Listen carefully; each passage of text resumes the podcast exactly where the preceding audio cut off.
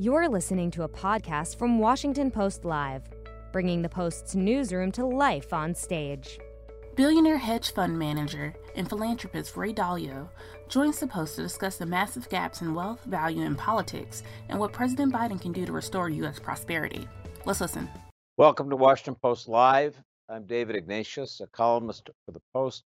Today on the Path Forward, our guest is Ray Dalio, the founder of Bridgewater Associates, which is one of the largest hedge funds in the world. He's also someone who has thought and written deeply about some of the crises that he sees uh, as being ahead for our economy and our political system uh, unless we can fix uh, problems. Ray, it's great to have you back on the show. Welcome. Thank you. I'm happy to be here. So we're going to talk about a lot of the deep structural issues that are facing our economy and political system. But I want to start with something that I sure didn't see coming this week in the financial markets, and that's the the the so-called uh, uh, Robinhood market, the way in which GameStop and other stocks were bid up by people who seem to see themselves as uh, stock market populists. I'll quote from something that we wrote in the Washington Post yesterday. People claiming to have purchased GameStop shares have framed their efforts as a financial rebellion, collective payback for the Wall Street giants that place what they view as reckless bets and have long exploited the financial system at the expense of the little person. This stuff is complicated, but maybe you could walk our, our listeners through uh, what's happened and also give your opinion about whether this is, in fact, a kind of populist revolt or is it a pyramid scheme? Uh, they remind me a lot of me at you know at that age. You know, I started investing at an early age, and I was uh, rebellious or and wanted to uh, do it my way and bring it down, and um, and um, they're um, using the mechanics of the markets um, they're squeezing the shorts, um, and then and and rebellion, um, if it's not uh, d- destructive, um, if it's not antagonistic, is part of an evolutionary uh, process. Of course, it raises questions about liquidity and information and um, legal questions. Um, but uh, they're beginning to understand the mechanics of the market, and those who are being uh, squeezed are beginning to understand the mechanics. Uh, what concerns me more um, is the general um, anger that and and almost hate, and the view of bringing people down that's now pervasive in almost all aspects of the country. Um, when we're dealing with um, different values of um, some on the left that are extreme, some on the right on the extreme, and there's hate. Um, you know, I have an expression uh, when the causes that people are behind are more important than the system, uh, the system is in jeopardy. And so that general um, desire to hurt each other and the issues that we face that have to be resolved but are not easily resolved more generally is of concern to me.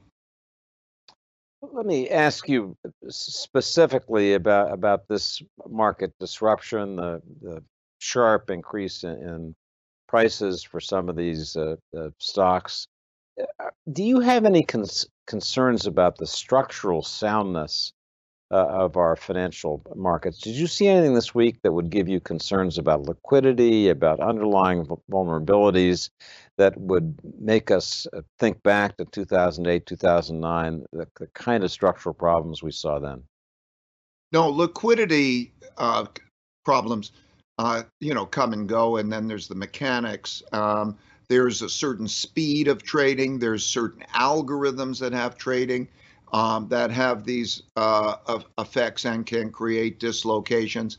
Uh, they've been with us, and um, you know they exist. But it's part of an evolutionary system in which you find problems and then you rectify them and deal with them. What I'm really concerned about is that 2008 um, represented what we have as a worse situation than 2008 now regarding the finances.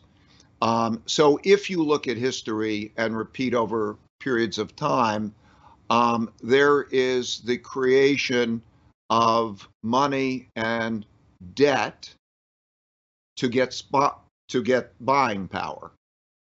But that is being produced by central banks that print that money uh, because uh, they can't finance the debt any other way. And that particular dynamic and the extension of it, which is repeated out in time, that if you like, I'll explain a little bit more of, um, that is the big concern. Um, so there's a lot of money sloshing around. But if you think about it, the wave of financial assets, and we taught bonds and, and, and debt as alike, is believed to be, it gives buying power, but it's also believed to be that one could sell one's bonds and assets and buy goods and services with that. But the amount that exists out there that are claims is far greater than would be allowed to happen. So there's a financial situation which is deeply of concern to me. Uh, and to some extent, it's uh, um, it provides the liquidity for some of these things to happen. But the things that are happening here, um, other than being reflective of the liquidity, um, are really just part of this bigger problem, I think. We have Ray, a current uh, debate over what could be the next chapter in your story, but it's a complicated debate. Let, let me summarize it. Uh, the new Biden administration is on Capitol Hill urging a big stimulus package totaling $1.9 trillion on the argument that with interest rates as low as they are, with the country needing to rebound from the pandemic and lockdown, with, with the need for uh, stimulative spending and investment, this is the time to go ahead and do that, even though it's an enormous amount of money and debt to be taking taking on. What's what's your response to that argument, which I'm sure you hear every day, as we all do? Um, it's not. Uh, there's not enough financial resources and money to go around. And so I understand the needs for that kind of spending and, uh, and the actions that have been taken uh, so far in terms of that kind of stimulus. Uh, but it is a mistake um, to believe that um, the lower interest rates and the debt service payments are the only consideration because all those bonds that uh, the debt is converted into a bond and has to be sold. And it has to be sold to buyers who then find it attractive enough to own it. Um, these interest rates are minus 1 in inflation adjusted terms and about 1% a little over in in actual terms and the, they build a pile of those debts that the bondholders believe they can turn into buying power by selling the bonds and making that purchase. I don't mean to sound technical, but what I mean is that when you have a lot of claims of assets, they're not providing a good return. There's a and you have the world own too many of them um, it's not probably going to be able to be bought by those. Uh, that means that they will have to, uh, the Federal Reserve will have to make up a gap, a funding gap. Uh, the upshot of this is it is in cycles. This has happened throughout history. You can go back thousands of years and you see the pattern. And that pattern is uh, not a pattern of self of good finance. It risks the dollar. It risks um, that the possibility that that won't be a good storehold of wealth, those those bonds, and that's not good sound finances. So one should not delude oneself into believing that because interest rates are low, that um, that that's not um, a problem. I think it'll be a problem. I think one of the most important things to consider too is is that um, money that's going to be um, expended also going to be productive in terms of producing goods and services and so on in its way. I don't think we're paying enough attention to productivity either. So I would I'm just a mechanic looking at how the machine works. And my de- definition of the machine is that uh, it's very concerning. The, your point that we need to look at uh, precisely how this uh, enormous amount of money is going to be spent and whether it it will will be spent productively to, to really stimulate uh, growth is, is, an important one. I want to just uh, pause a minute and ask you to, to uh, share your uh, thoughts about Janet Yellen, our new Treasury Secretary. Janet Yellen has deep experience as a central banker. She's got an extraordinary resume. Uh, but not everything she has done as a central banker, I would guess you would you would endorse. What, what's your evaluation of her? And if you could share what you're hearing from friends in the financial markets on Wall Street, what does Wall Street think of her? Well, I think, I, I, as you say, I think she's um, skilled, experienced, um, has a broad perspective, and also understands the uh, social issues and the political issues well. Um, I do think um, that um, she might overemphasize the business cycle part of it. In other words, when she tightened monetary policy, um, I think she was thinking that the traditional economy would have a higher level of inflation, and I and then there and then there was a readjustment in that thinking, which was um, appropriate. I don't I worry that uh, about the understanding of the total balance of payments position. I think the United States has gotten used to being the world's reserve currency, which meant that they think that whatever we can sell the rest of the world, the world will buy, and we're not subject to constraints or that dynamic. So that concerns me um, a bit. But I, um, I think um, you have, uh, all things considered, uh, you know, a capable and open-minded uh, person who is in a very difficult situation.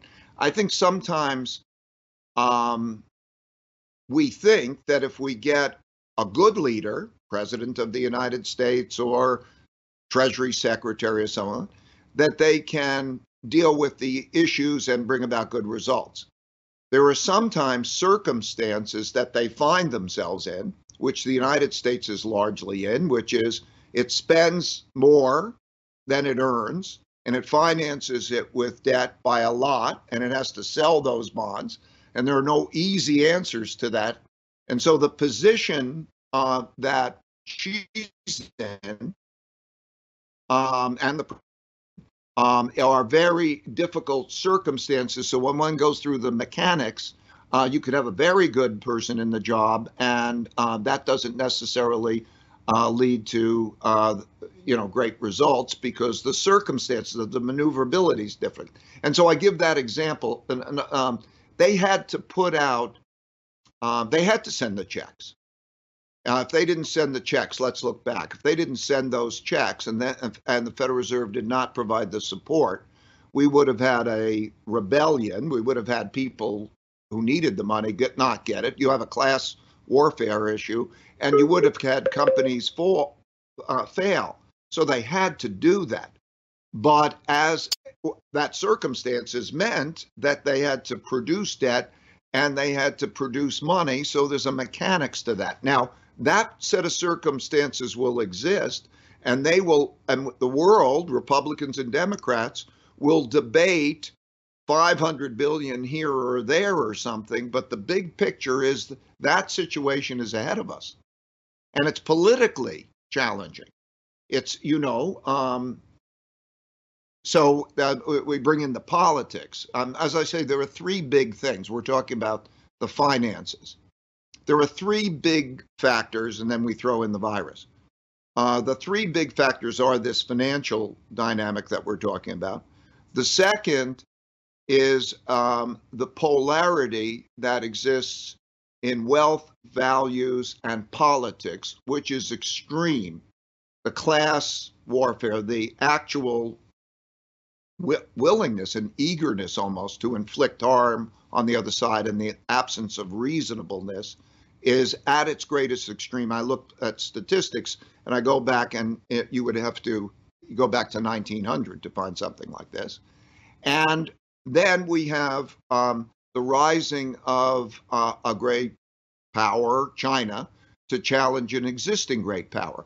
Those three factors the financial factor, the wealth gap and political factor, and the rise of a great power.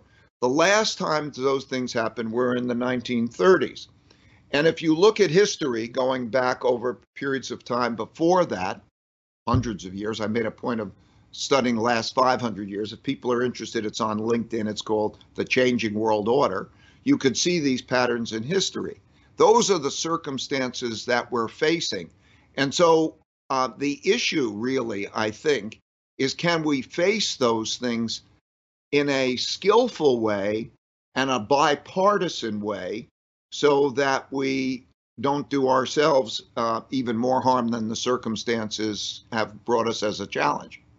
So Ray, let's let's look together at the images that are seared in all of our minds uh, from several weeks ago. The storming of the U.S. Capitol, something I think most of us could never have imagined seeing.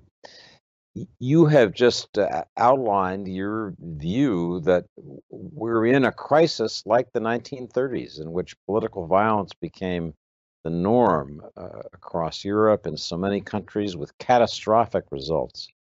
And I want to ask you uh, what went on in your mind as you watched those images of the Capitol being stormed? How would you explain that phenomenon? And then, more to the point, what do you think we should do about it to try to keep this country from blowing up uh, again and again in, in ways that uh, will just provide recurring crises. What did you think when you saw the Capitol being stormed? I, I, I honestly wasn't uh, surprised. I um, um, chapters eight and nine in in that book, uh, which are called um, internal dis- internal order and disorder through history, um, gave the circumstances.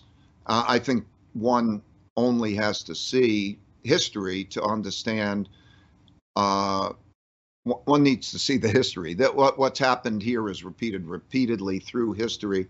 There are irreconcilable differences, lines that people um, almost can't compromise. Um, and survey results, uh, something like I think the, the statistics are um, 15% of the Republican surveys and 20% of the Democrat surveys wish members of the other party would die. Um, you have, um, they don't want to, a large percentage would not want their son or daughter to marry a member of the other party. Um, there are irreconcilable differences. And when they come down, like I said before, if the causes that people are behind are more important than the system, the system's in jeopardy. So it's deep seated, and there's not a good resolution. So I would say now to carry it to the next, I applaud President Biden's desire um, to be president of the United States. And that includes members of the um, uh, Republican, or let's say those of red states and those of blue states. Because history has shown if you cross the line, too much in their values and so on, you, are going to have a civil war of sorts. Um, however, I think it's very difficult.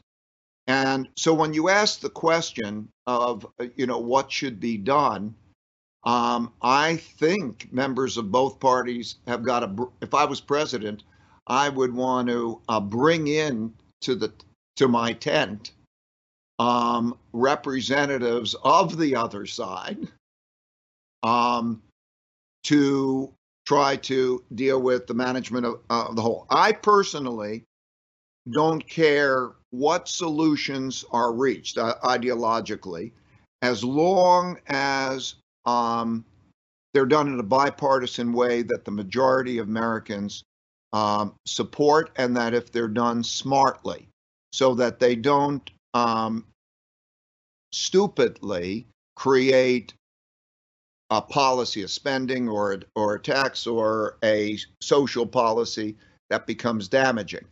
The problem we have is to agree on that. And I, you know, I, I so I, I, what to do? I would say um, you have to have a.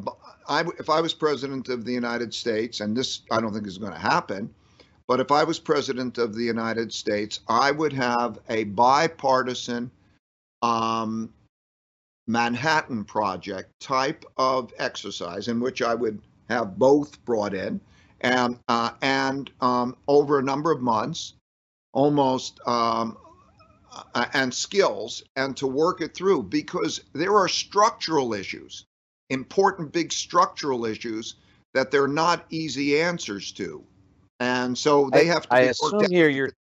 I assume here, Ray, you're talking about some kind of national commission that would seek to look at the, the issues that we're so divided over, and that's a proposal that many people have made. Let, let me ask you about the proposal that's on the table, which is the impeachment of, of President Trump. Uh, there is a, a, question now about whether it's wise to follow through in the Senate with a trial in which it's pretty much certain that uh, President Trump will not be convicted. What effect do you think that would have on the political situation in the country? And let me also ask, what effect would it have on the financial markets? I don't think it would have much of an effect on the financial markets. That's some and a domain that I uh, feel uh, comfortable to uh, speak about. Um, regarding uh, the politics and what should happen and the legal uh, issues and all of that, I'm not prepared to uh, comment about. Um, I do. I am more broadly worried about um, this this this conflict, but I can't be the. I don't feel consider myself the expert on commenting on whether that should proceed or not. Fair, enough. Let me re- return to something you said earlier, which is fascinating, which is in a lot of your recent writing. And that is a concern that the dollar may be losing its status as the world's reserve currency, the currency in which people do their deals, uh, finance their transactions. How serious a problem do you think that is? And do you think the Chinese are prepared to make their currency, the yuan, over time more uh, a store of value, a reserve currency for the world?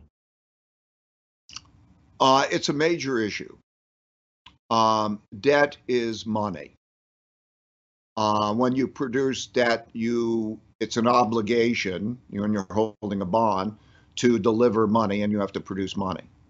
And we're producing a lot of it. And if you look at the holdings in the world of bonds and who is holding them, uh, there's less, des- they're overweighted in bonds and therefore overweighted in dollars and dollar assets. And there's, um, and we're going to try to sell a lot more. And that has created um, a risk for the dollar. The dollar's down about 12% uh, since the actions have taken place. It's an issue. It's important because if you lose your reserve currency status, you lose your exorbitant privilege, really, to get money and borrow it when you need it. So it's a risk. Uh, so, um, that money can go into an alternative currency or it can go into alternative assets. Traditionally, all devaluations uh, drive money into stocks, gold, other assets, and so you're you don't have to just go to another currency uh, in order to escape the bonds. You see devaluations of um, the dollar in relationship to all financial assets. But it's also coming at a time when China is uh, also um, opening up its financial markets, and the world is underweighted in its financial markets, it's a viable economic alternative. It's a viable economic competitor. Um, it's developing more um, uh, uh, capital markets. It's the second most important capital markets. They are opening up. And because the world is overweight in US dollars, the flow into that to rebalance is strengthening the renminbi. And um, the Chinese have intentionally not developed it because it's somewhat the internationalization of the renminbi. But now there is the internationalization of the renminbi. So to put it in perspective, China is now the largest uh, country in trade, in world trade, exports, imports. It's larger than the United States, it's the largest in the world. And yet, um, virtually none of its transactions are done in its currency, about 2%. So um, there will naturally, increasingly be that um, the internationalization, and it will represent an alternative. And that's why then we have the issues of uh, capital wars. Traditionally, this has happened through cycles the Dutch and the Dutch guilder, the British and the British pound, the American cycle, and now the Chinese. And as a result of that, we're going to see more of that kind of movement. So, Ray, uh, we have about two minutes left. I want to just close with a, a question. This is the week that uh, da- the Davos uh, World Economic Forum normally would take place in Switzerland. I, I gather there was a virtual Davos, and I, would be surprised if you hadn't been one of the participants. What's the buzz among the, the Davos uh, crowd as they look at developments in the United States? They look at the global economy. What, what do you hear from, from major financial players? I don't know that I had an adequate um, survey, but I can say to the people, just generally I speak to, um, uh, they share um, a lot my my thinking, and uh, you know, there's a concern about um, you know even really uh, talking about some of these these things, and um, and then I think you know there's a growing uh, worry too about the implications of COVID and the rate at which around the world it will be resolved. So uh, we've had a wonderful chance to talk through some big issues with with Ray Dalio. I heard some uh, careful uh, phrasing of support for both President Biden and and his Treasury, Treasury Secretary, but also noting just how serious these problems are. Ray, thank you so much for joining us again. We really uh, uh, enjoyed the conversation. It's it's my pleasure. Thank you for having me.